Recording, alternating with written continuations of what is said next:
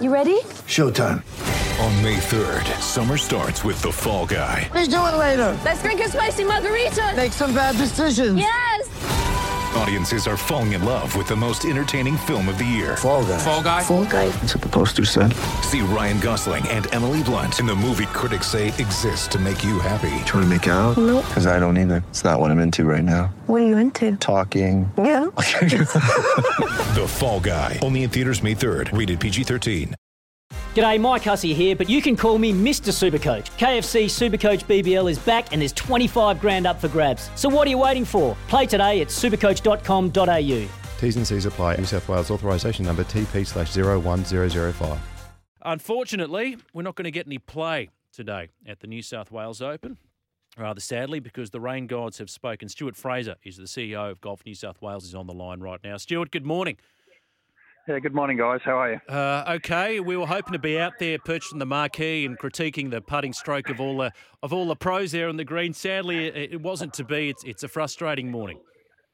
Yeah, absolutely. We've uh, unfortunately had about another 40 mils of rain overnight and this morning, and uh, you know the, the track's been you know pretty wet all week here at Concord, and uh, we had a great day yesterday. Um, you know, no rain, forecast looked good, but yeah, 40 mils has just put us put us under, and um, yeah, we've abandoned play today for round three, and we'll revert back to a 54-hole tournament. So we'll just play one round tomorrow. Fingers crossed. Mm, yeah, fingers crossed. Um, we spoke to Graham Phillips in the last hour. He, he says he doesn't quite know how to Yep. read the radar, Stuart, but uh, from all reports, it's. Uh, it's looking like it's going to be okay, and we'll get some play. And and they need to get play too. It's been a pretty decent tournament. The scoring's been mightily impressive. I spoke to Jarryd Felton yesterday. He knows about winning 54 hole tournaments because that's what happened at, at Bonnie Doon. How much do you think, though, now that you've chopped 18 out, uh, is going to affect the way they approach this golf course? Yeah, look, I think the cream will still rise to the top. I mean, it's a, like you said, it's an amazing leaderboard. Um, there's probably you know ten players within two or three shots of the leaders. So look, it's shaping up, and um, you know, with one round to go, it turns into a you know a, a shootout. Everyone's going to be aggressive and wanting to shoot a low number. So um, you know, the greens are.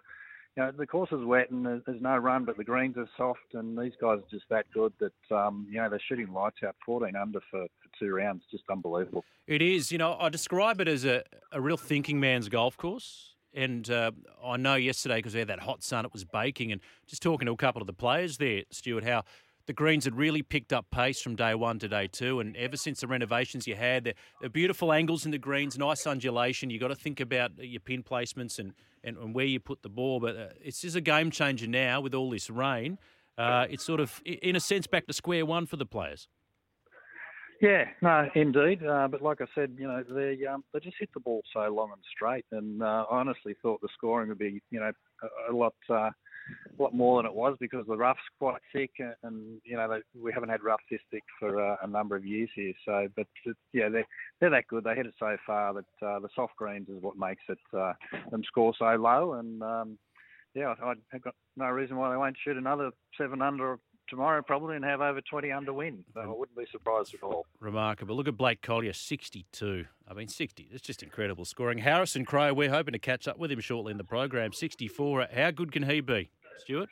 Oh, look, he's very good. He's he's won the biggest of amateur tournaments, you know, in the last year. He's in red hot form, and uh, you know, I don't know if you've seen some of his interviews, but um, he's he's he's confident. You know, he's not cocky, but he's confident in his game, and why wouldn't he? He's just he's just winning everything, and and you know, being in the pro environment, he's played a number of these events before.